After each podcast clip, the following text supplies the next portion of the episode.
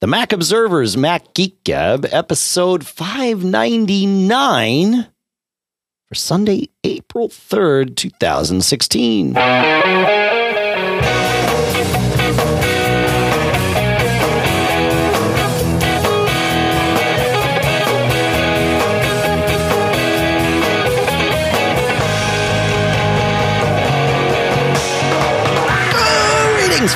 And welcome to the Mac Observers Mac Geek Gab, the show where you send in questions and tips and cool stuff found, and we share your questions, we share your tips, we share your cool stuff found, and we even try to answer your questions sometimes. In fact, that's what we do most of the time because the goal is to learn at least three new things. Today, I'm setting the bar at four. I've had a little caffeine. It was suggested for show 600. I figured, why wait? So, four new things is the goal today each and every time we get together. It's at least three. Today it's four. Sponsors for this episode include Smile at smilesoftware.com slash geek and their PDF Pen and PDF Pen Pro products. We'll talk about those shortly. And Casper at casper.com slash MGG, where coupon code MGG saves you 50 bucks and gets you free shipping and free returns on a new mattress. We'll talk more about that here in Durham, New Hampshire. I'm Dave Hamilton. And here in Fairfield, Connecticut, John F. Mr. F. Braun, how are you today? Oh, I'm doing okay. That's good. Just, just enjoying the snowfall. Yeah, that's right. So we promised, uh, yeah, the snowfall. I know. I woke up to snow this morning too, and it was uh, it was in the what the the maybe the low 60s, high 50s yesterday, and day before that it was you know in the mid 70s. But welcome to springtime in New England. This is how it works.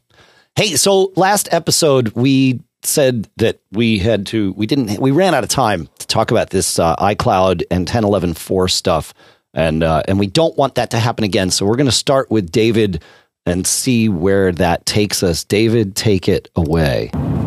Hey, Dave and John. Uh, this is David from Kentucky. Uh, this is my second attempt at audio comment. Last one didn't work, so hopefully this one will. But I had a question about uh, I got an issue with signing into iCloud and iBooks and iTunes on my uh, Mac Mini. I recently changed my password after upgrading to uh, El Cap 11.4, and now I can't sign into iCloud. I get a verification error, uh, unable to contact the Apple ID server.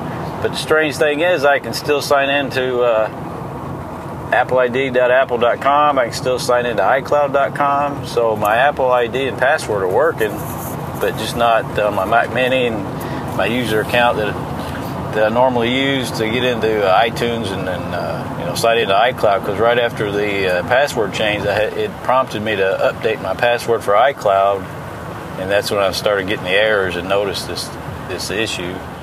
All right, and we're going to cut you off, David, because we have a similar, related issue from JP that we're also going to play, and then we're going to talk about both of them. Take it away, JP. Hey, John and Dave. JP from Los Angeles. Uh, Mac Pro, El Capitan. When I launch any app that I've purchased in the App Store, uh, the computer keeps wanting me to confirm my App Store password. Can't get it to stop. Driving me nuts. I wonder if you knew of any library folder foo that I may be able to try to uh, to get rid of this problem without having to nuke and pave the computer, which I have done on my laptop, by the way. Took me two days, and it eradicated the problem there because it happened to be on both computers. Interesting. So, must have been something in an update over the past few months. Who knows? But if you have any idea, I'd appreciate it. All right. I think that uh, that gets us there. So, uh, so, and you know, we actually have a comment from another uh, uh, person. I don't want to say listener, although this person is a listener, and that's you, Mister John F. Braun, because you ran into this problem too, didn't you? I ran into both, and actually, the way I finally. I'm trying to figure if it was an iCloud meltdown or 11, uh, 10.11.4, or maybe a little of both. But I had the exact same symptoms. Uh, I kept getting the stupid error. You know, there was an error connecting to the Apple ID server, and went through the exact same thing. I could connect through iOS and through the web, but uh, all the stuff on OS 10 would would not work. Yeah. It was bad. So I'm That's like, oh, now what? Yeah. And I tried fiddling with some entries in the keychain and um and then took it to the next step to prove to me that it wasn't. Yeah, because Well, I, don't know what it proved because I would like- think that this is is it sounds like a, a certificate issue or something, right? Where you know because we know that a uh, and I don't have um, the magic answer for this, right? But we know that uh, Nuke and Pave solves this. Uh, does a fresh user account solve it? And I believe the answer is yes.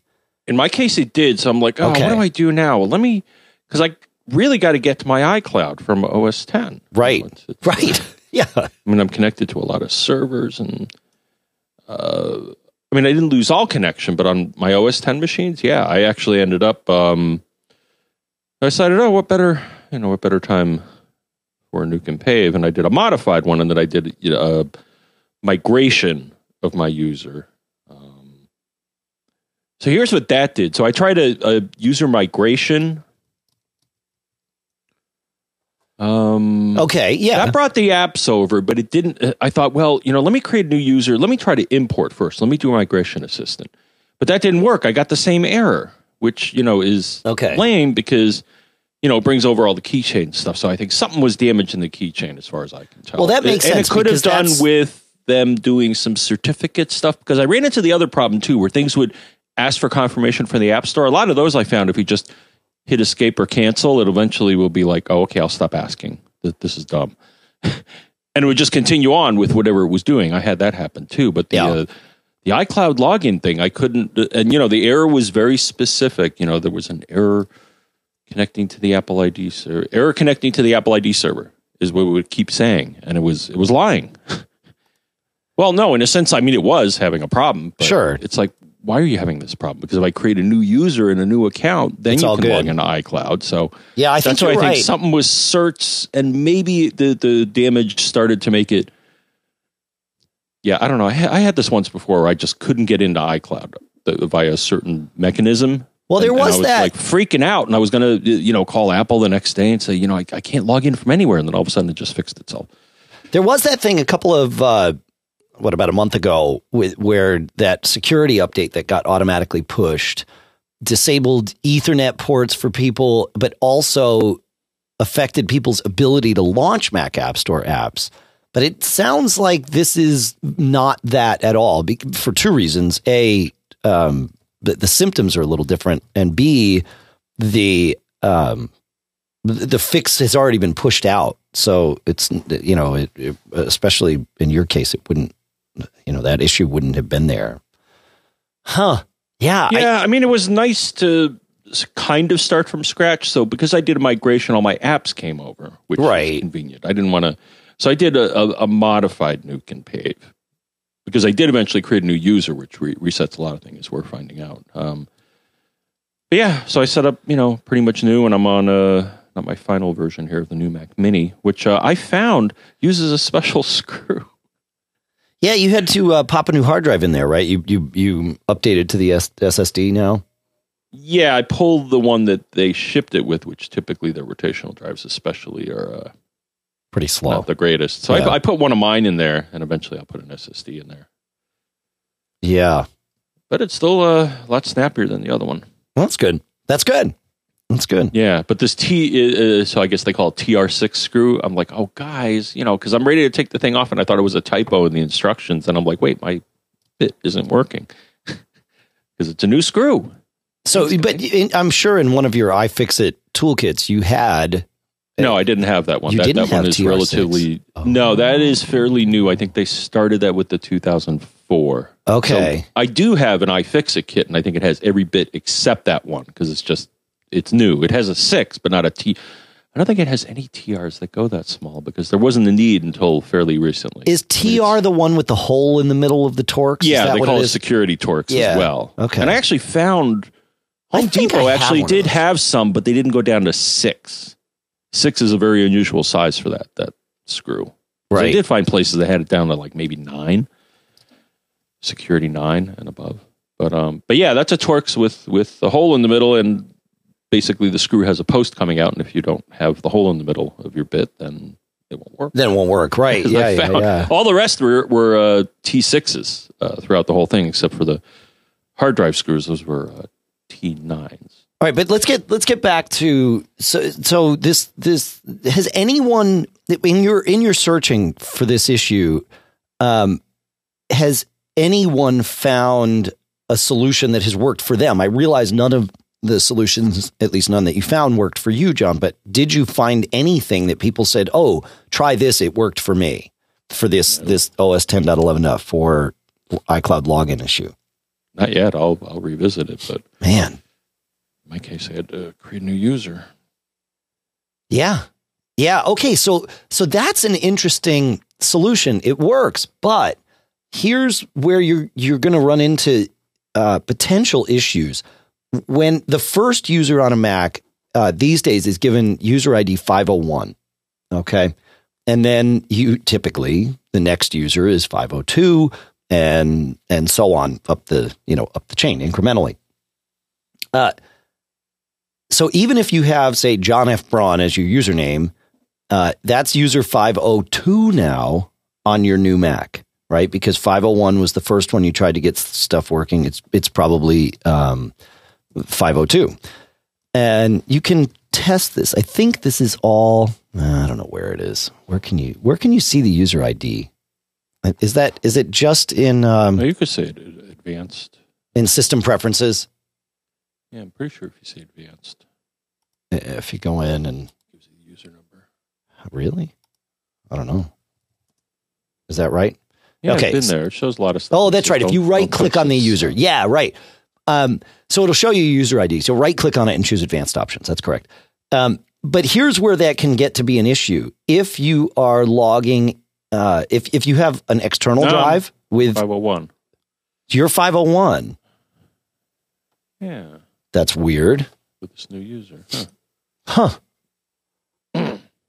Well, then you, then you don't have this problem. But we're gonna. I'll I'll mention it anyway. If if you have an external drive that you've maintained permissions on, and you have, even though it's the same username, if you've got different user numbers between two Macs, you may run into issues with uh, with those external drives. You probably won't run into issues logging in across the network because you are logging in as a user on the remote machine, and so it doesn't matter what what the UID is. But um, but if you if you're sharing external hard drives, that can be a problem. But it sounds like some somehow you lucked out, and you deserved it after what you had to go through.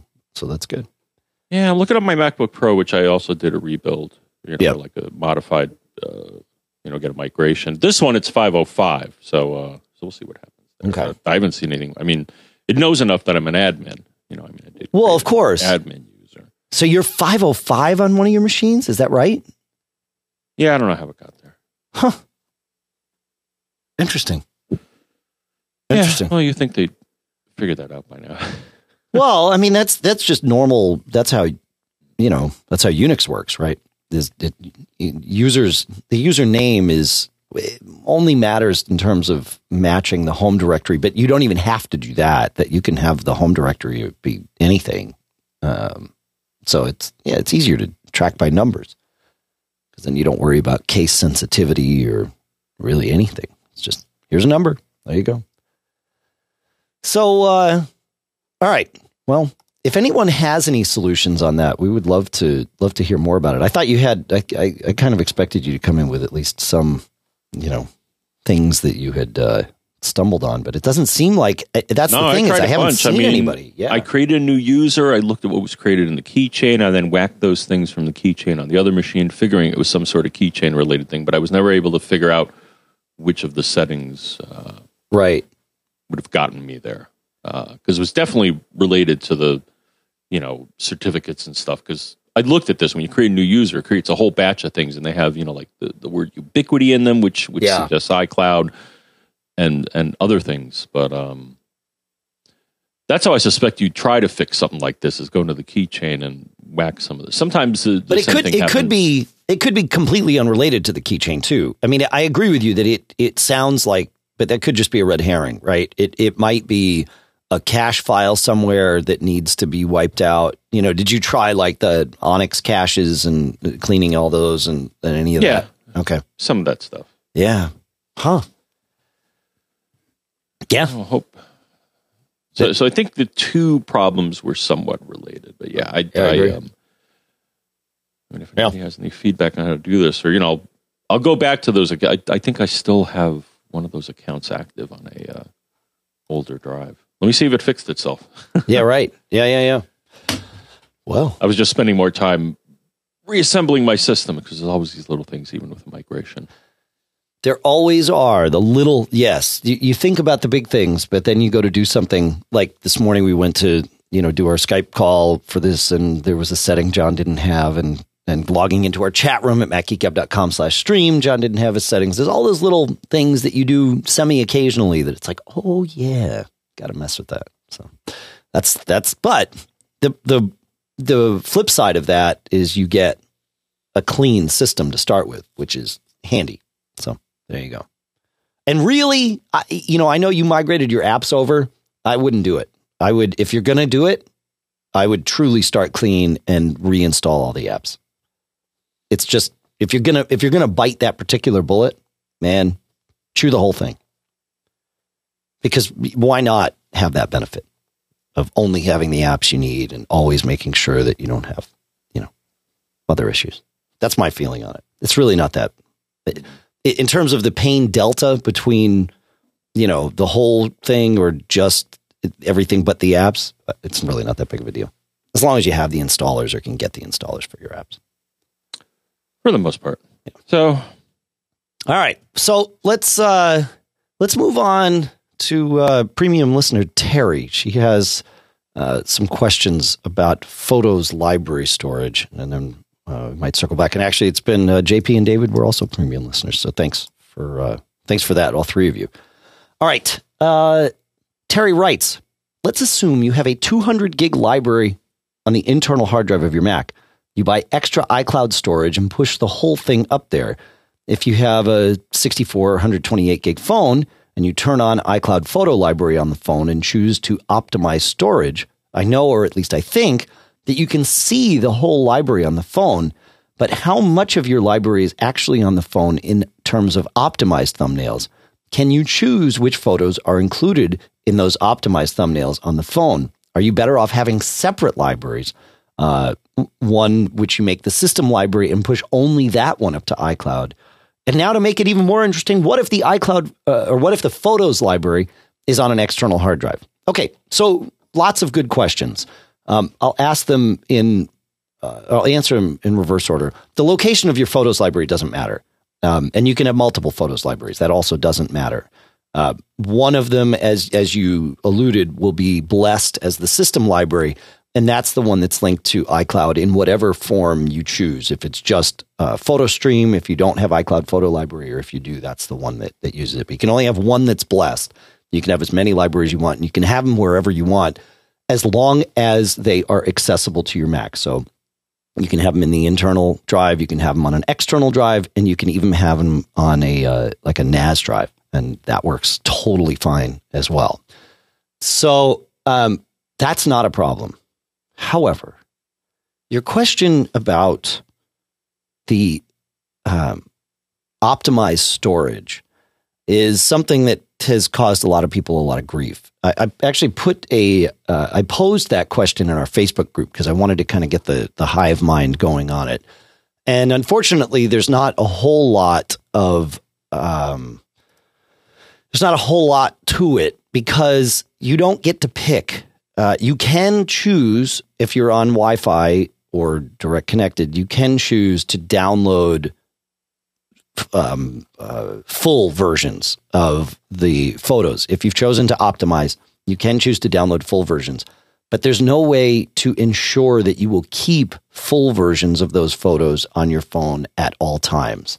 Uh, some people have suggested that it would be great if you marked a photo as favorite if that stored a full version, but no, it doesn't. And that would sort of cloud the favorite functionality. I mean, it would it would be a nice workaround because it's a button that exists already, but it's not. That doesn't necessarily mean that you want a full version of it. It's just one of your favorites, right? And uh, and that might be synced amongst, amongst devices anyway. So uh, so there is no way to decide. The phone will decide if you choose to optimize storage, and this is true on your Mac too, I believe, but certainly true on the phone. That it you know it stores the full version in the cloud and you can have optimized, you know, it's up to the device to just sort of manage the storage.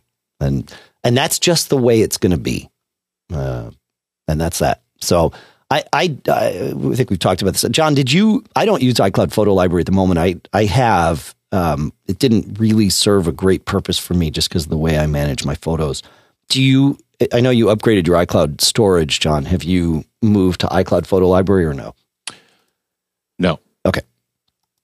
No, I did accidentally. So after one iOS update, it actually accidentally uh, activated it, unbeknownst to Sure. me, because I had then after that taken a couple of videos which take up quite a bit of storage, and all of a sudden my iCloud yelled at me because I only had the five gig plan, and it said, "Whoa, you're running out of space." And I'm like, Yeah. "Well, it's taking all that space?" And all of a sudden, I see my photo library got huge because it decided to share that amongst all the devices, and also use enough local storage where it started yelling at me. Sure. Like, oh, okay.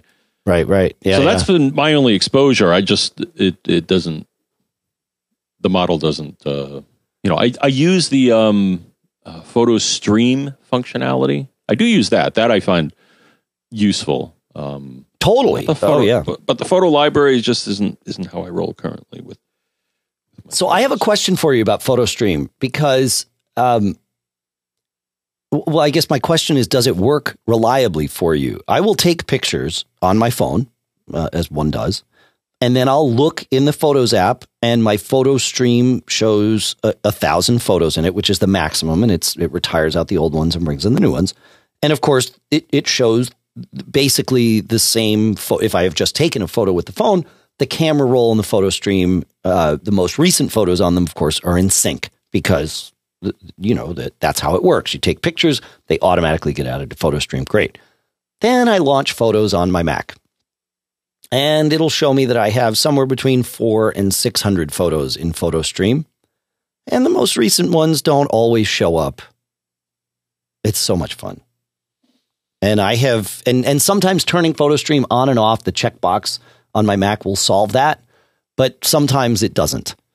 Um, and I, I, I, I wish that I could figure out the answer to this, but I have not been able to. So I'm curious if you've even experienced the problem, John, let alone found a, No. a solution. The only thing that occurs to me is that in the past, they're actually technically, when you turn it on on your iOS device, um, upload to my photo stream says automatically upload new photos and send them to all of your iCloud devices when connected to Wi-Fi, or at least that's what it says under Yeah. iOS, or at least on this help page. Yeah. So one thing I've seen is that if if you don't have Wi-Fi, you may not see your stuff, and that's not immediately obvious. That- Yeah, but my Mac has Wi-Fi. I mean, my Mac is, you know, directly Okay. connected to a network. I, I- talking more where why you may not see what's coming off of an iOS device because I think it, it tends to prefer.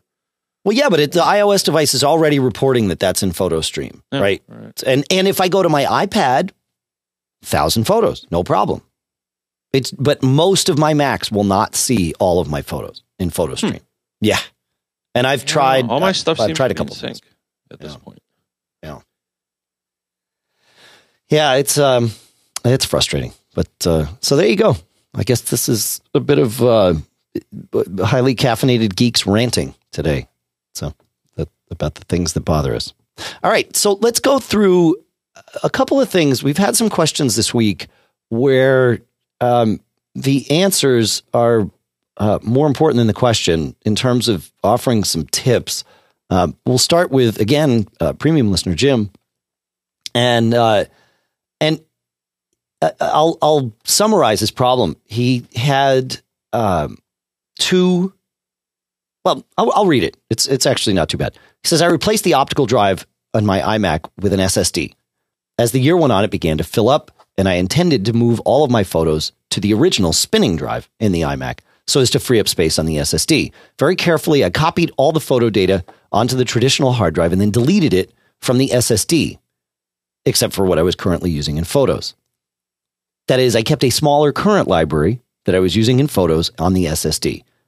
Recently, while looking for some old photos, I noticed the only thing on either drive was the small photo library associated with my Photos app. 130 gigs of my old photos had disappeared.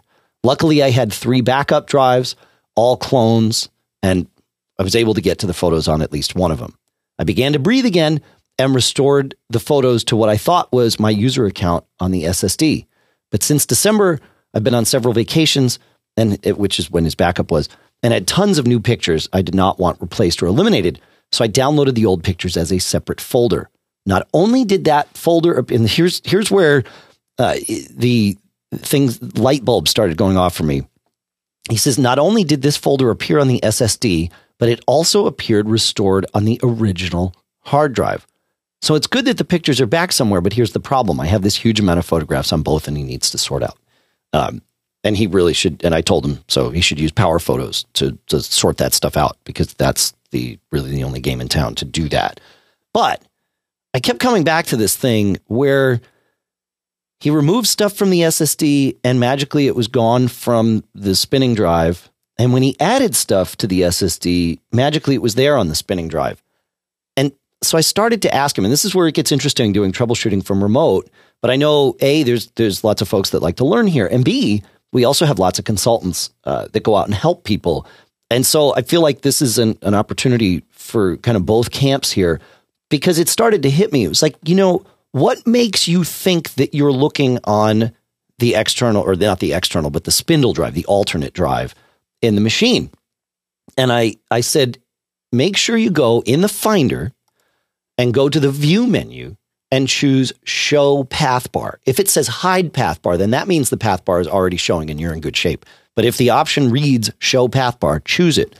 This will put at the bottom of every Finder window the path to where that particular folder is. And this can be very helpful in diagnosing exactly what was going on with listener Jim here. And what was going on was Jim was doing something that makes a lot of sense unless you know that it doesn't.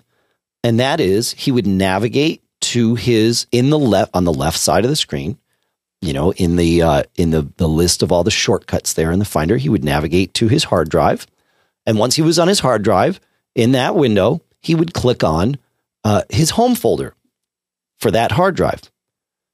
But he wasn't clicking on the home folder for that hard drive. He was clicking on his favorite shortcut for the home folder in the left, and that was bringing him to his home folder on his built in drive, which is exactly what it's supposed to do. But if you don't understand what that list on the left there is, that it is a shortcut list that never changes, uh, then you, you would get into this exact scenario that Jim was. So as soon as Jim enabled the path bar, then he was able to see that, oh, yeah, when I click on the home folder, it, it brings me to the SSD, no problem. And so he just dug through the, the Finder uh, as we uh, as, as we are supposed to do and found all of his old pictures there, which then again he needs to use PowerPhotos to to sort of bring together.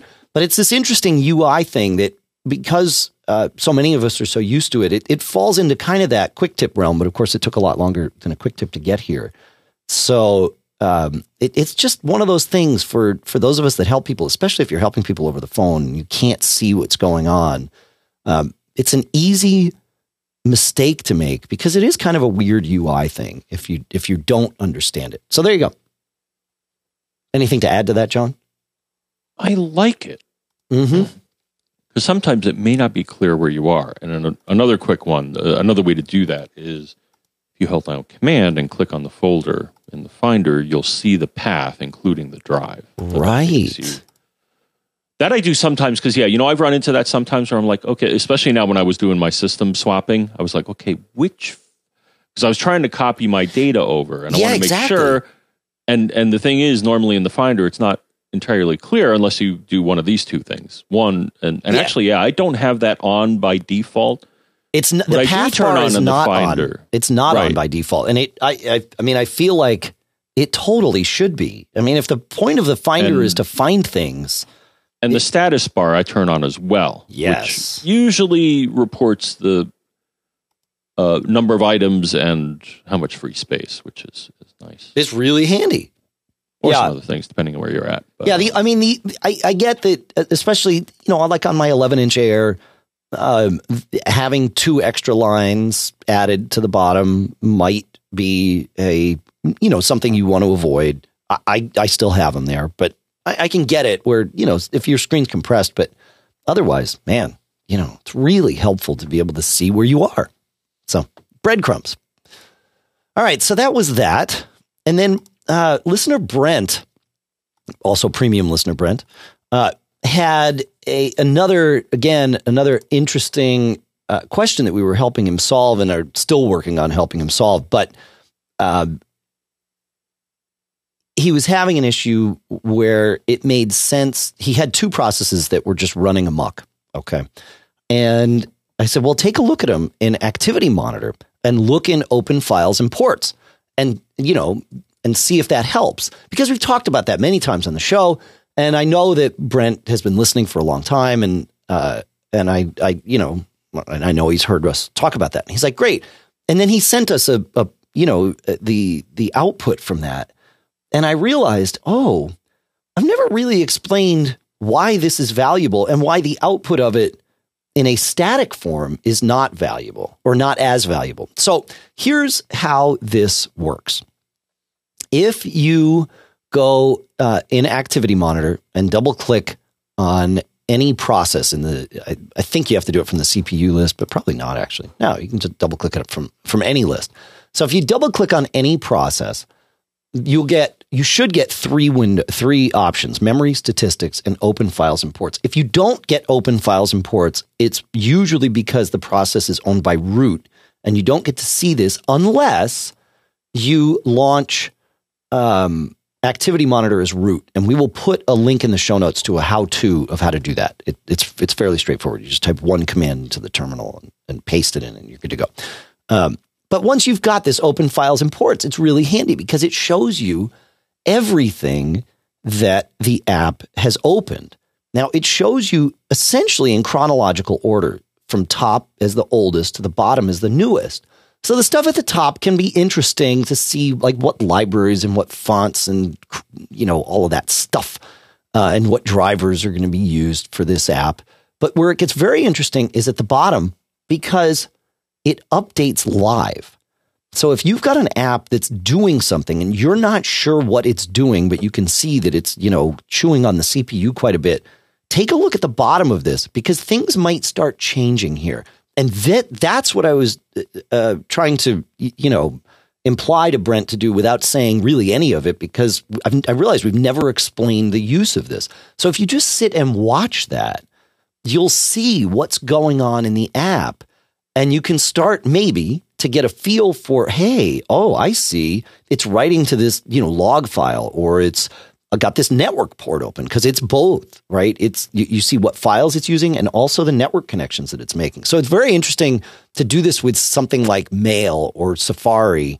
But Mail is is usually pretty good because you know it's always doing stuff in the background, and and you can see these connections opening. Like for example, I can see right now that my Mail connection uh, to to Gmail is actually happening over IPv6 because I can see there's an IPv6 address at the bottom of, of mail and now it's gone because the connection's closed. So it's very it's very interesting, you know, and you can learn a lot just by sitting and watching. So that's that's my tip for Activity Monitor for you today. So there you go. Highly caffeinated geeks for the win. Well, my tip for that is that there's another button there that can help you get a different lens on the problem. So Dave's thing to if you see things popping up and going away, and if it's continually happening, that could be pointing to something that's having a problem. Mm-hmm. The other way is that there is a sample button. And what does that do? That actually runs a live sample of the process, and then it will show you via various views uh, where it's, um, you can view it by time. So if something's taking up a lot of process, by using this extra feature, it lets you dig down a level and see what is taking all the time or all or percentage of processing. And it may or may not make sense to you. It could be some call like libsystem kernel, whatever, but it could also be something related to one of your peripherals or your network connections or a mail server or something like that. There's a lot of stuff happening here, but um, but that's another aspect of activity monitor and just digging a little deeper that'll help you figure out what the heck's going on. Yeah. Yeah. I like that sample one. That's really more for developers, but, but Yeah, if but you're it- nosy and you want to know where your stuff's spending time, that's that's uh, those, those are the ways to do it. Yeah. Yeah. Yeah. It's, um, it's fun. I, you know, this is the, this is the stuff we love here. It's what we, uh, it's what we do. Um, we have some more tips actually from, from last week's, uh, last week's show, but, uh, or related to last week's show. But, uh, but first, John, if it's okay with you, I would like to tell them about our two sponsors for today. Okay. Sweet. Our first sponsor today is Smile. Smilesoftware.com slash geek is where you go to find out about all the stuff that they have queued up for you as listeners of this show. This week, I get to talk about PDF Pen. They call it the Swiss Army knife for PDFs. And I think that's a great name for it because it's got so many tools in it. And you just flip open the one that you need. You need to perform OCR on a scan document. Awesome. PDF Pen Pro's got it. You need to add a signature. PDF Pen Pro's got it. You need to edit the text and images in a PDF. PDF Pen Pro's got it. You even want to export in Microsoft Word format? PDF Pen Pro has it. Easy editing of OCR text from scanned documents. So you scan something in and then you can edit that inside PDF Pen Pro. And then export it as Microsoft Word, Microsoft Excel, Microsoft PowerPoint, whatever you want. You can get a demo download for free at smilesoftware.com slash geek. Combine it with their PDF Scan Plus app for the iPhone. And this is the easiest way to scan documents because you just use your phone and boom, it, it automatically detects the page and you just go. Now you've got it scanned. You bring it in to PDF Pen Pro. I scanned a 65 page uh, book the other day in, I don't know, three minutes. It's, it's, it just doesn't take any time. And now you can edit it right there inside PDF Pen Pro, export in whatever format you want. You create PDFs for it. You can even create PDFs from websites. This thing, it, it is. It's the Swiss Army knife. It does it all. Just go get it. Smilesoftware.com slash geek is where you go. You get it for free to download and play with. And then when you're ready to buy, obviously, back to smilesoftware.com slash geek. And they've got a link there for you to uh, buy it. Check it out. Smilesoftware.com slash geek, PDF Pen Pro, your Swiss Army knife for PDFs. Our thanks to Smile for sponsoring this episode. Our next sponsor is Casper. Casper.com slash MGG is where you can go to start learning about the very best mattress I've ever slept on in my life. And I've actually tried lots of them. Uh, I'm a geek, but I'm a really particular guy. And, uh, and so it's always tough buying stuff around our house because I, I have, you know, I, I like what I like. Well, we went through a lot of different mattresses. We bought special foam ones, and finally, we actually did. Before we heard about Casper, we found one that we liked, and we spent like fifteen hundred bucks on this thing. Now we have a king size bed. Casper, nine hundred and fifty bucks. It's an even more comfortable mattress than the one we spent fifteen hundred on. Nine hundred and fifty bucks. You don't spend 950 bucks though because you get a discount of $50 using coupon code MGG at the link casper.com slash MGG. 900 bucks. And that's shipped for free to you. And you get a 100 night free trial, which means if you don't like it, they make the returns really easy. It doesn't cost you anything. They know that you need to test this out at home, not laying in your clothes in some showroom somewhere. So they ship it to your house. 900 bucks for a king size mattress when all is said and done with your MGG coupon. It's pretty crazy. 500 bucks for a twin size mattress, but for you, that's 450. 750 for you, 700 for a full size, 850 for you, 800 for a queen, and of course 950 for you, 900 for the king. Obsessively engineered these mattresses are and using a combination of latex foam and memory foam. They have just the right sink and just the right bounce. Totally risk free trial, totally risk free return policy. Mattresses are made here in America. You've got to check this out. Casper.com slash MGG, coupon code MGG. They made this geek really happy, and I'm really picky. I know they're going to make you happy. Check it out. Our thanks to Casper for sponsoring this episode.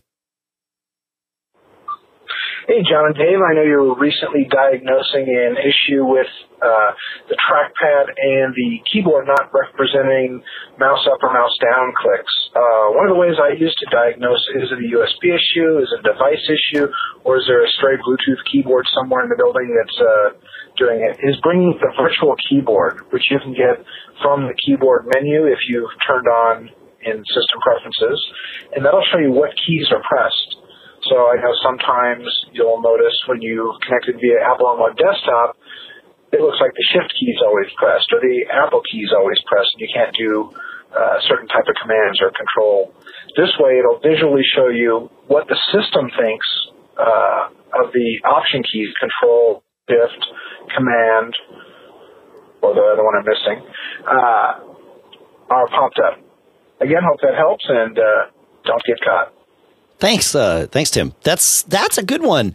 Um, I had totally forgotten about that. One one thing I will point out: if you go to System Preferences keyboard and uh, check that box that says Show Keyboard Emoji and Symbol Viewers in the menu bar, um, it also checks the box on the fourth pane of that called Input Sources that says Show Input Menu and Menu Bar. So if you go and check that first box, the show keyboard emoji and symbol viewers, and then immediately uncheck it, you will still have a new, albeit different, menu bar item that uh, that shows you the the keyboards and the that that you have uh, available there. It's it's sort of bizarre that it checks these two boxes without telling you, uh, but that's how it works.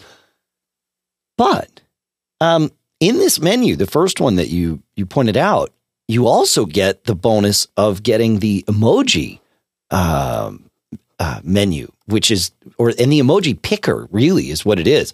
This thing's outstanding, uh, and I think I'm testing here on on Yosemite because for whatever reason I still have not upgraded my um, my Studio Mac to Yosemite, but I really or to El Capitan, but I really should. It's it's totally safe, obviously.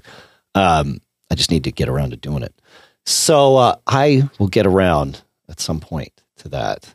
Uh, but having that emoji menu is killer. It makes it really easy to add emoji. I mean, it's it's even better than the iOS one because you can see more at once and um, kind of scroll through. So anyway, I I, I share because it's Here's cool. a fun place to look. yeah, If you want to see what the modifier key state is, or actually make them do a little something extra. Yeah. Um, I knew there was something in here. I haven't been here lately, but accessibility keyboard enables sticky keys.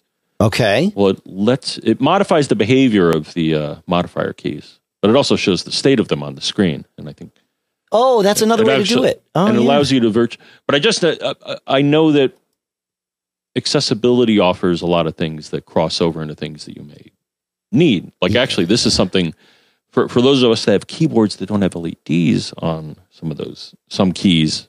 Like for example, I don't know if caps lock is pressed on this one because it doesn't have a light. no kidding, So I almost need a. Uh, huh? But that caps Oh lock wouldn't show with sticky keys, unfortunately. no, it doesn't. You're No. right. Darn. But all you have others- you, now. See, do you have a new keyboard there? I got it a while ago. Logitech. Uh, uh, But you don't normally use that keyboard when we podcast because that thing sounds like a, a an aircraft carrier. It's like the full on battle mode. Because if you used if you click and clicked and clacked on that while we while we talked, uh, we all would have been yelling at you months ago. So you must use a different keyboard, like in the Oh, chat yeah. room and stuff. Yeah, Yeah, no, I had the verbatim, the full one. Yeah, right. this is a That's right. Logitech. Got it. Which, um, yeah, the keys are very. Uh, they're not hard. They're they're soft keys. Got they it. Don't make a racket. Yeah, right. Otherwise, you would have heard it right. Yeah, exactly. because. I have been typing. Yeah, the other one, eh, I, I was just having problems with it, and this Got one it. is awesome. I mean, I've never seen it go below 100. It's like almost fully charged, even though I leave it on all the time. So All right.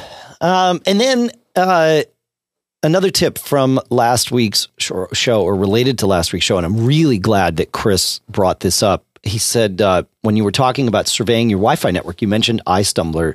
uh, and uh, NetSpot, but you didn't mention that iOS can also do Wi-Fi surveys. The Airport Utility app on iOS has a survey mode. Go into the Settings app on the phone, open the Airport Utility settings, turn on Wi-Fi scanner, and then relaunch the Airport Utility app. And then uh, he's right up in the corner. You get this very sort of rudimentary Wi-Fi scanner, but much easier to cart your iPhone around and see signal strength on things uh, than it is to cart around your laptop. So it it's the only app on a non-jailbroken iOS device that will do it because uh, it's the only app that, that I think is allowed to kind of peer beyond the you know and, and talk directly to the hardware, which is uh, it's part of the sandbox. But you know it's nice that Apple sort of has their own way around it and lets us see that too. So so there you go. So thank you very much, Chris. Good uh, good stuff. Um, while we're on the Wi-Fi thing, we've got a couple of questions. Paul has a very interesting one that sort of exposes some things that I wasn't, I really wasn't aware of. Maybe you were, John, and maybe we've talked about it, but I don't think so. He says, in listening to 598, a listener said to go to the Apple menu while holding down the option key to open the system report. And then in the Wi Fi section, it shows all the channels that your Mac is able to use. In this section, mine says airdrop colon supported comma channel 149. Does this mean that your Mac needs to be on channel 149 for airdrop to work properly? Or is that just the channel that airdrop uses regardless of what channel your Mac connects on? And yes, it is the latter. AirDrop will always use channel 149 for its uh, signaling and discovery. And there was an issue with this in uh, in Yosemite uh, that Mario Ciabarra, who is like a Wi-Fi guru, he built actually built some great jailbroken utilities for uh, the iPhone, and then has also done some some other great things. But uh, but he had a post about a year ago uh, about this, and the problem was that uh, the radio uh, on the phone has to, and the radio on your Mac too, actually, um, and this was more about the Mac, has to go back and forth between whatever channel it's on and this 149 to look to see if there's anything happening with airdrop. And that gets, um, it, it would slow down. He did a lot of tests actually, and it would slow down the, the, um, the Wi-Fi on the device because it couldn't be in you know one mode all the time. It had to be constantly switching back and forth between these two things. Um, so he actually wrote a utility for again for Yosemite that would disable this discovery. Um, it obviously disabled AirDrop, which you know you had to be aware of that you were doing, but it would make the Wi-Fi much much faster. And we'll put a link to that in uh, in the show notes just because it's it's interesting. I reached out to Mario yesterday as knowing that we were going to have this conversation and uh, and asked him if it was still necessary in El Capitan, and he uh, because he's awesome did some tests right on the spot there and said no. Um, it, it's he doesn't recommend it for the general users in in in El Capitan. Apple has effectively fixed the problem by shortening the amount of time that it spends on uh, on that particular part of its scan. It's still doing the same thing. It's just being a lot more efficient about it.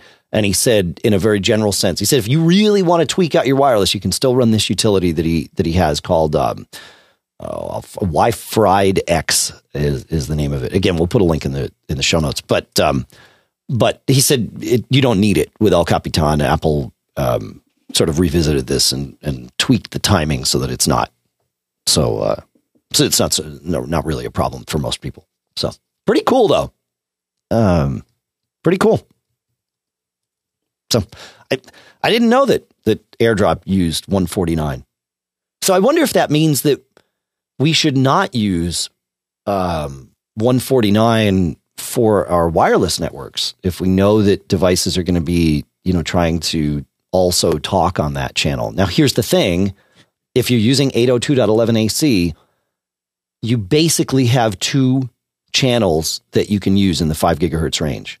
Um, one of them is the upper channels, and it usually exposes itself as either 149 or 161, depending on it, it, but they would they would overlap with each other if you're using AC. And then there's the the other one that sits lower, which is like 36 or, or 42. But again, it sort of overlaps everything.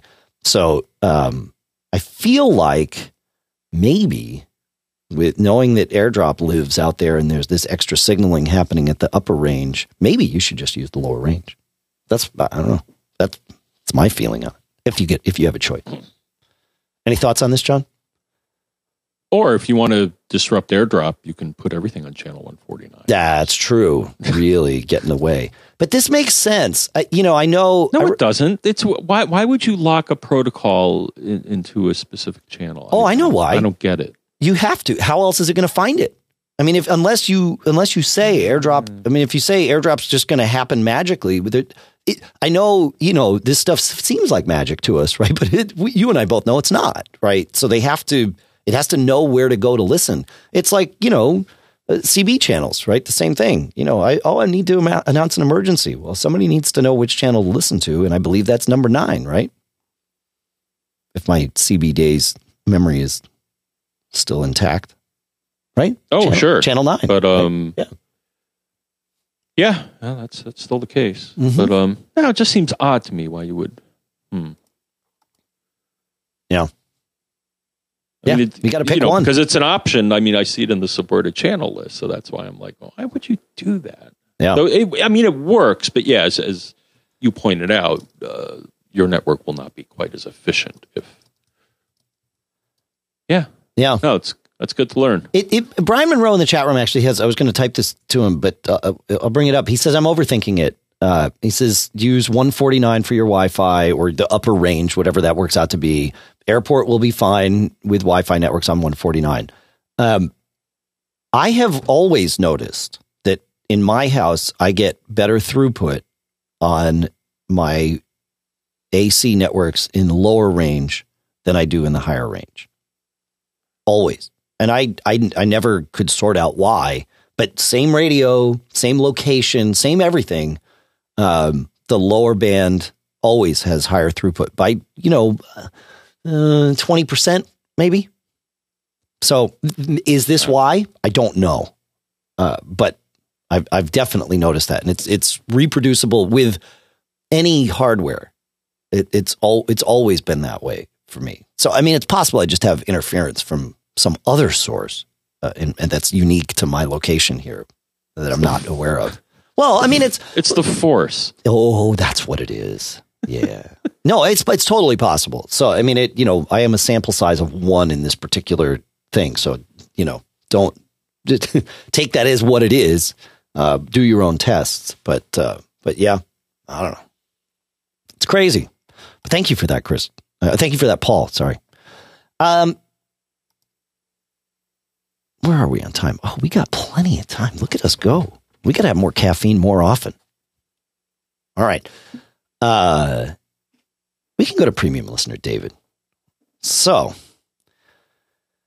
David writes uh, a couple of comments on the wireless episode. I was planning to put wireless video cameras in our new house and I ran a few tests. I was already experiencing issues with certain devices not connecting to my 5G, my 5 gigahertz, uh, or getting hung up and forcing me to a lower mode at times. I had to reboot the router to recover.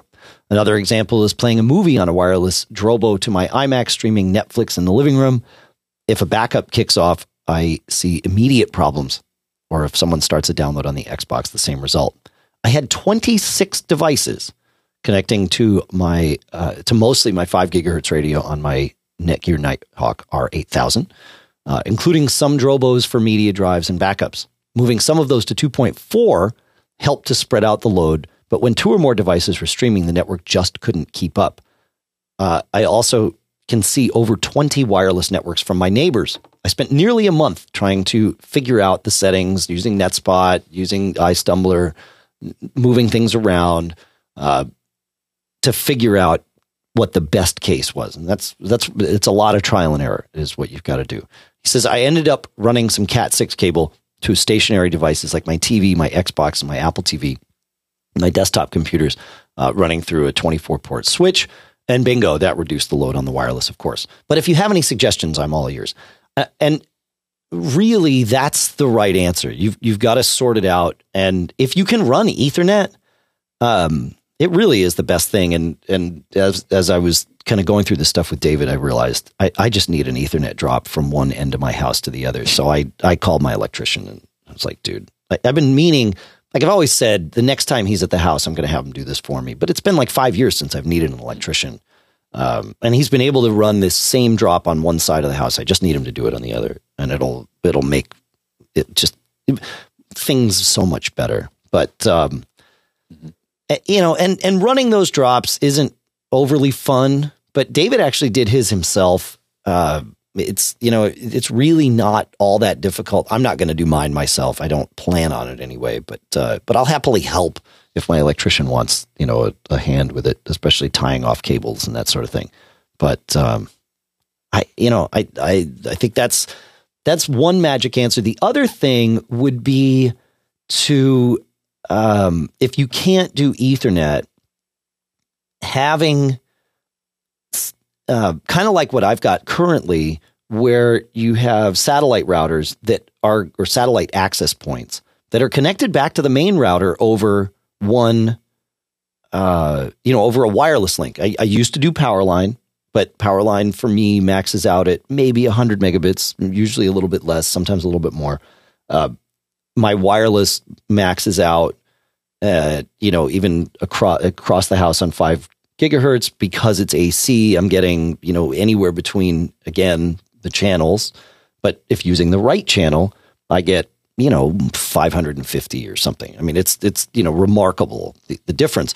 But here's the thing those radios are very, uh, once those radios get in sync with each other, they work very, very well. So it could be helpful to have those satellite radios broadcast their own say 2.4 gigahertz uh, signal and have your devices connect to that and then just have all of them going back to the main router over that backhaul. And that can help to reduce the load because you're you're spreading it out amongst multiple radios is is what you're doing. And, and I know it's all kind of going back through the same funnel but um, based on the way radios are because we don't have this multi-user MIMO in place yet you can sort of uh, approximate that just by putting more radios in place so that you've got multiple devices can c- communicate simultaneously uh, just by having multiple radios. That's, I mean, that's essentially a uh, workaround until all our devices get multi-user MIMO. So that's that's what I'm thinking about, John. What about you? I like it. My first reaction as I started reading this was, I need some hardware to help out here. Mm-hmm. And actually, my thoughts, fortunately, my coverage, because my place is relatively small, I'm pretty much able to get away with a single access point. Uh, sure. If I wanted to extend it, the thing is, the cable is upstairs and downstairs is wireless. Um, the only thing I'm thinking of is doing a MoCA like thing since that's already running through the house. So I, I have a tangent to take us on, John. Uh, I'm going to MoCA, be, of course, being using cable, which, as I mentioned, most people have that running through their house. Versus me, I don't have any cat anything right anywhere. So, but I do have some level of cable running through my walls. So, so here, uh, here's the thing: I'm going to be able to test out MoCA starting tomorrow. Yeah. Um, I uh, and and th- there's a tangent to this here, but I, you know, I got that TiVo Bolt. Um, yesterday, I ordered a, a TiVo Mini, which is sort of the satellite TiVo it where that will you plug it into your TV, but you don't need to have service for it either from TiVo or from your cable company, so you can save a ton of money. Um, you just buy this thing. Amazon has them for 112 bucks, and as long as you have a TiVo that supports it, it will stream either live or uh, recorded shows from your main TiVo to these satellite minis. So I bought one of these minis, but they will not connect wirelessly. They only connect either via Ethernet or they have MoCA built in and my TiVo Bolt has MoCA built in. So I enabled MoCA on my TiVo Bolt, and uh, and then tomorrow when the the Mini arrives, I will plug that into one of the cat uh, one of the uh, coax cables, and and we'll uh, we'll test it out. So hopefully next week I'll have some speed tests uh, to report about MoCA in a forty plus year old home. Nice. Yeah. But it, it so my tangent though is it's worth taking a look at your cable bill and figuring out what you're spending because I realized I had a bunch of TiVos, right? You know, we had the the Bolt, but I still had the old Premiere that I had kind of moved around and uh and I really but they had, you know, these TiVos had lifetime service. So I wasn't paying TiVo anything. I was paying Comcast uh 8 bucks a month for each cable card that I have. 795. And one of my TiVos takes two cable cards, and then two of them each take one because they're the the multi-stream cards. So uh, I had I need one of them in the TiVo Bolt, but that's all I need. And then I can move to these um, the, these TiVo Minis in the two places I need them, and I'm not paying any monthly fees. And so it's a hundred, and really one of the places I didn't even need it. But, but I'm, I'm I'm spending you know, 20, almost 24 bucks a month, 23 and change uh, on these cable cards from Comcast. So yesterday it was like, this is stupid. I can make this money back in a heartbeat. I mean, in 10 months' time, I've paid for the two TiVo minis. So I went to Comcast yesterday. I returned my cable cards. And so in, instantly, I'm now saving 24 bucks a month on the bill. I also had some other stuff around from Comcast that uh, used to be free from them that we don't really use. And now I was paying for those digital tuning adapters or whatever. Those they get four bucks a month for me. So I t- returned two of those. So I'm saving like 30 bucks a month, but, but 24 of it is directly be, from these, um, these TiVo, these cable cards. So I ordered the two things and then I sold my TiVos on, uh, I sold a bunch of them, not all of them, but uh, sold them on eBay and made like another 400 Nice. bucks. I know. Yeah. It, it- they sold instantly. TiVos with lifetime service especially HD TiVos with lifetime service will sell very, very quickly because you cannot buy. If you buy a used one that doesn't have lifetime service, you can't activate the old ones anymore. If if you have it on your account, and you're just paying for the activation, you know, monthly or annually. That's fine, but you can't move it to a new account. So without lifetime service, those things are are worthless. But with lifetime service, they're very functional. And you know, you can always replace the hard drive in them. The the lifetime is with the unit, so it's you know, if, if you replace the hard drive, you're fine. Um, so anyway, so yesterday was very busy, but uh, but profitable day in many many ways, and and I'll have these things to test. So there you go. So that's my little MoCA tangent. I'm excited, as you can tell, probably. Nice. Yeah. Yeah. I recently made a backup of my TiVo hard drive. Although the tests, yeah, the last one failed spectacularly. This one is actually a uh, replacement for a WD that I purchased, and this is a refurb actually, or, or at least the swap out. And Yeah. this is actually more. The, this drive is actually more reliable than the one it replaced. Huh. Kind of weird. That's cool. Yep. Um, So that's what I got. I don't know. Should all we? right, uh, well, yeah. Should we move Moving on? on. Yeah, Yeah. all right, yeah, I haven't on. really done too much TiVo stuff. Yeah. Those, uh, like I said, if you've got lifetime service on an HD capable TiVo, That's what I got, yo. which ones do you have? I'll tell you what I got for mine. Oh, I Happily. got the Series 3. okay, the Series 3. So that's the only one that hasn't sold yet. But um, with lifetime service, you can probably get somewhere between 150 and 200 bucks for that thing. Yeah. Yeah. It's crazy. I mean, you know, I, I mean, I know we spent 500 bucks on them, but, you know, when we got them, but that was a long time ago. So, Mhm. Yeah. Or more with lifetime service. well, then, May have spent yeah. like 700 bucks. Yeah, exactly. Yeah. The Right. thing's almost 10 years old, I think. Yeah, it's probably seven or eight. Yeah, that's right. Yeah. So, yeah. Over engineered. but that's the thing, right? Is, you know, They should have included some some way for it to spectacular. Well, the hard drive is the way that it fails. yeah, yeah. It, well, the hard drive or the motherboard. Um, but if you've, you know, kept it surge protected and all of that, the motherboard typically is going to be okay. And I think, yeah, the ones that I've heard blowing up, yeah, typically power supplies that get zapped. Yeah, exactly. Exactly. Um, and, and if you need help with anything TiVo while we're here, the company Weaknees, uh, W E A K N E E S dot com is, uh, is the place to go. So we'll put that on the list too. And then, and then I think we can move on. Oh, yeah.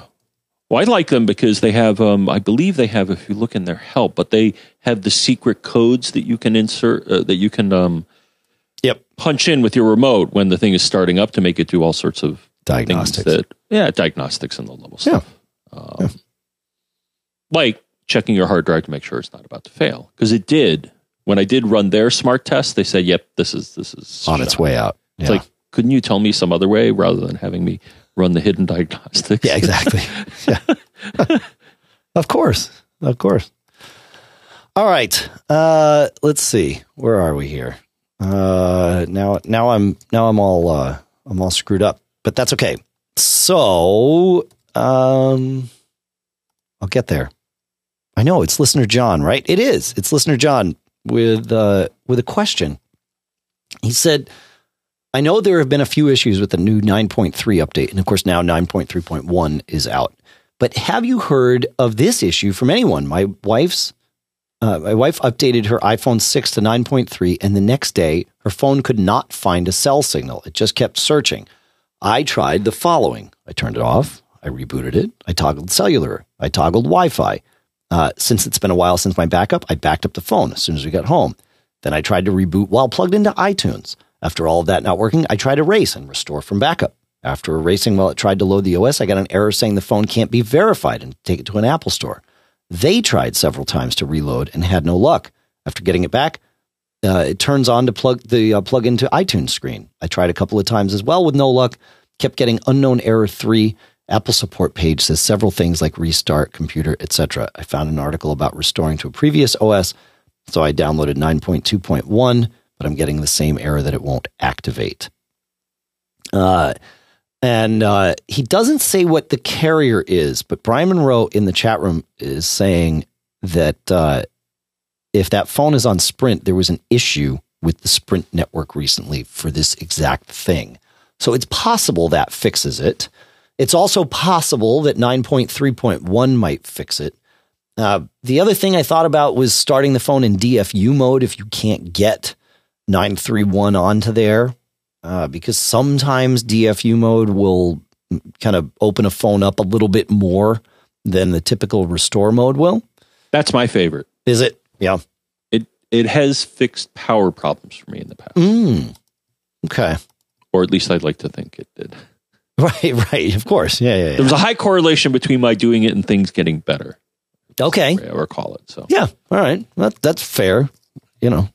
Um, so yeah, we'll. So hopefully the sprint thing, or, um, but that those are the those are the things, and I'm surprised.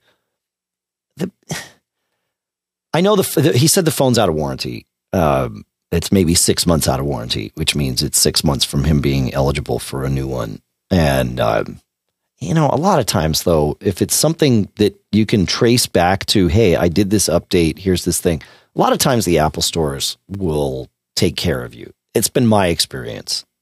So, or or at the very least, give you a you know the the deal on a replacement if if in fact that's what it is. But I would try this DFU thing first. 'cause that I feel like Yeah. that's the yeah that's the trick.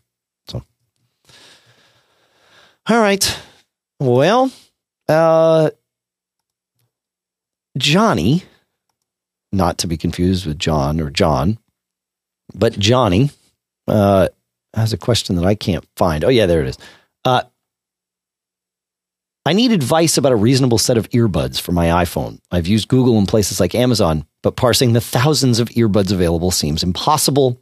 Uh, I want a pair that meets my needs, which are in ear plug type earbuds. I don't need, necessarily need custom fit, but something that goes into the ear canal uh, that doesn't fall out. And I want the Apple uh, earbud style controls with volume up and down and a answer the phone button. And I want a microphone. Uh, finding sets with the Apple controls seems problematic. Often sat, sets la- lack some of the functionality, and et cetera, et cetera.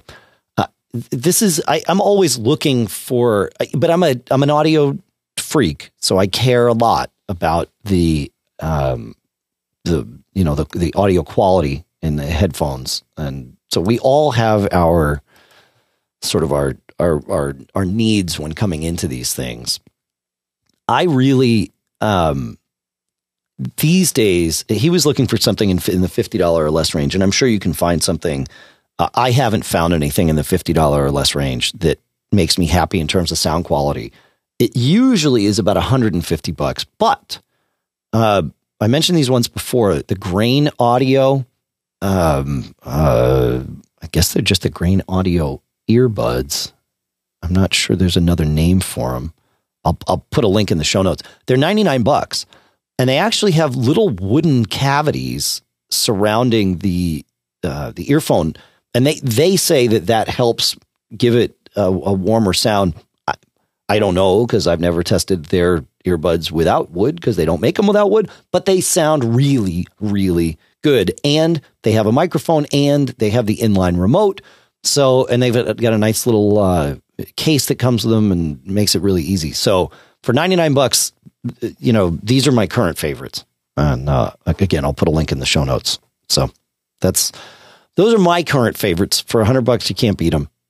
Uh, I don't know if you have done any research. I don't I don't do a lot of like I'm not actively researching this because like you said there's just thousands of them, but when I come across something that I like, I, I I jot it down so that I can tell you folks about it. So John, do you have anything or not really? No, really don't do earbuds. Yeah. Right, right, right. That's, that, that's totally fine. What are you if you had to pick a fa- and I get I, I get that it, it's tough for us to to stand here and say these are the best these are the best I've tried, but I don't try all of them. So, you know, you got to take what we say with a grain of salt. A lot of times it's just what we've been exposed to. So, uh, with that in mind, what are your favorite over the ear or on the ear? Do you like on the ear or over the ear, John? Um, well, if I had to do in ear, I yeah, I haven't used them for a while, but um, no, I always like the uh, Etymotic ones. Oh yeah, yeah, yeah.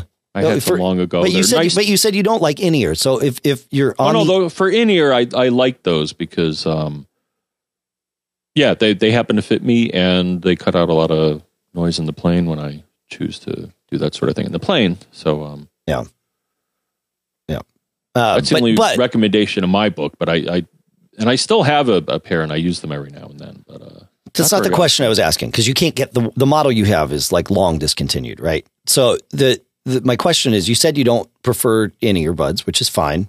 Mm. So do you like on the ear or over the ear? And what's your favorite set of headphones these days? Oh, my favorite set of headphones are the ones that I have right now, which are the let's see, JBL BT, the, the S400s. I think it's the S400 BT, right? Is is what you're using?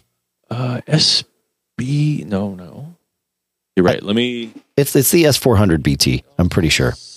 S400 BT. Yeah. Go. Yeah, so those are those are on the ear, not over the ear.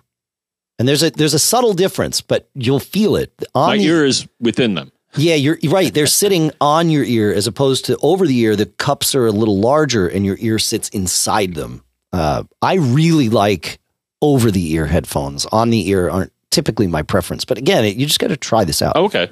But it, it, doesn't mean that, you know, I mean, it, it's just personal preference. That's all. Oh, yeah. Yeah. No, they're comfy. And they even, uh, and actually, I think in theory, though, though I've seen in the instructions, but I don't really use it for that. But I think there's a little mic in here and I can technically use it with a phone if I wanted to. I'm pretty sure that's correct. I'm looking, it does. It has, but obviously they're Bluetooth, or maybe not obviously, but they are Bluetooth. And um, I'm pretty sure you're right about the microphone. Yeah. So cool. They showed how I could use it to answer calls and hang yeah. up on people and, uh, yeah. and all that fun stuff. Um, that's really my preference. And then I use wired headsets around the house. Yeah. Which, uh, I'm not going to make any, any recommendations there. right, right. Well, I don't know if people even use wired headsets anymore. Um, do you? Wired headsets. You know, like yeah. Uh, for for one ear with a microphone for um, calls around the house. I tip. Yeah, yeah, I do. Yeah, yeah, I find it much more reliable because Bluetooth has a weird delay built into it. I don't like using Bluetooth for calls. It's uh, it's too it's too disjointed for me. I do it in the car because it's it's very very convenient, obviously, and much safer. But um, but around the house, if I'm doing a phone call, I actually use like you a Plantronics over the you know kind of wired mm-hmm. headset, and it's much much better. Yep. Um, the uh, w- one related thing, Tacky Ted mentioned in the chat room. He said, "Playing in a band, I wonder how your ears are holding up." Dave Hamilton. Uh, I have been wearing earplugs since basically about six months after I started playing the drums. Uh, I read an article with Alex Van Halen, believe it or not, back way back then, and he said he had lost thirty percent of the hearing in his right ear and like sixty or seventy percent in his left. I thought, whoa, I don't want that. So I'm insane about wearing hearing protection, both when I'm playing and when I'm going to see music. Oftentimes, it's much louder for the audience than it is for the band on stage. Uh, but uh, but and and you can get. I have custom fit uh, earphones. Or uh, uh, sorry, uh, what's the earplugs? And they sound great and they work really well.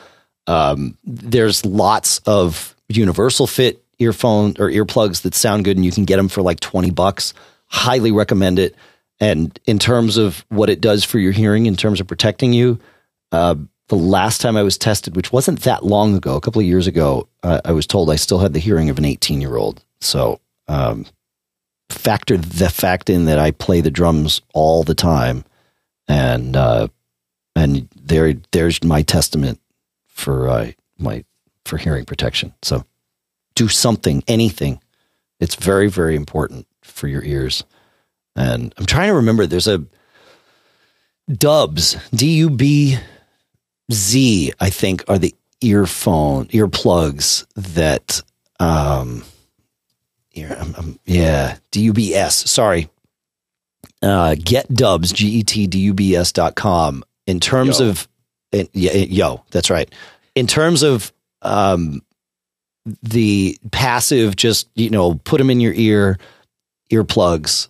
Th- these have great acoustic filters in them. They're very, very comfortable and uh and they're outstanding sound. So, and they're 25 bucks. So I will put a link there and they're actually testing out some active uh, earphones that do some cool things with your phone and stuff to, to tweak them for the environment. So, or for the environment that you're in, not, not, not the environment, but, you know, so we will, uh, I'll put a link to the dub stuff, but it's definitely worth checking out.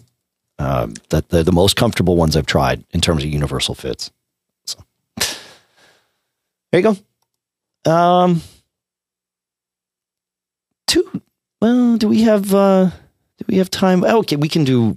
Um, I don't know. Do you have anything else you want to talk about today, John? Like, there's there's a topic that we have that might get a little thing, so I'm I'm thinking we can be done, but I, I just don't want to, you know, cut you off. No, I think I think I got my fish shake out of my system. Okay. So far, Sounds I'm good. happy with the mini. Yeah. Everything's zippier. Yeah.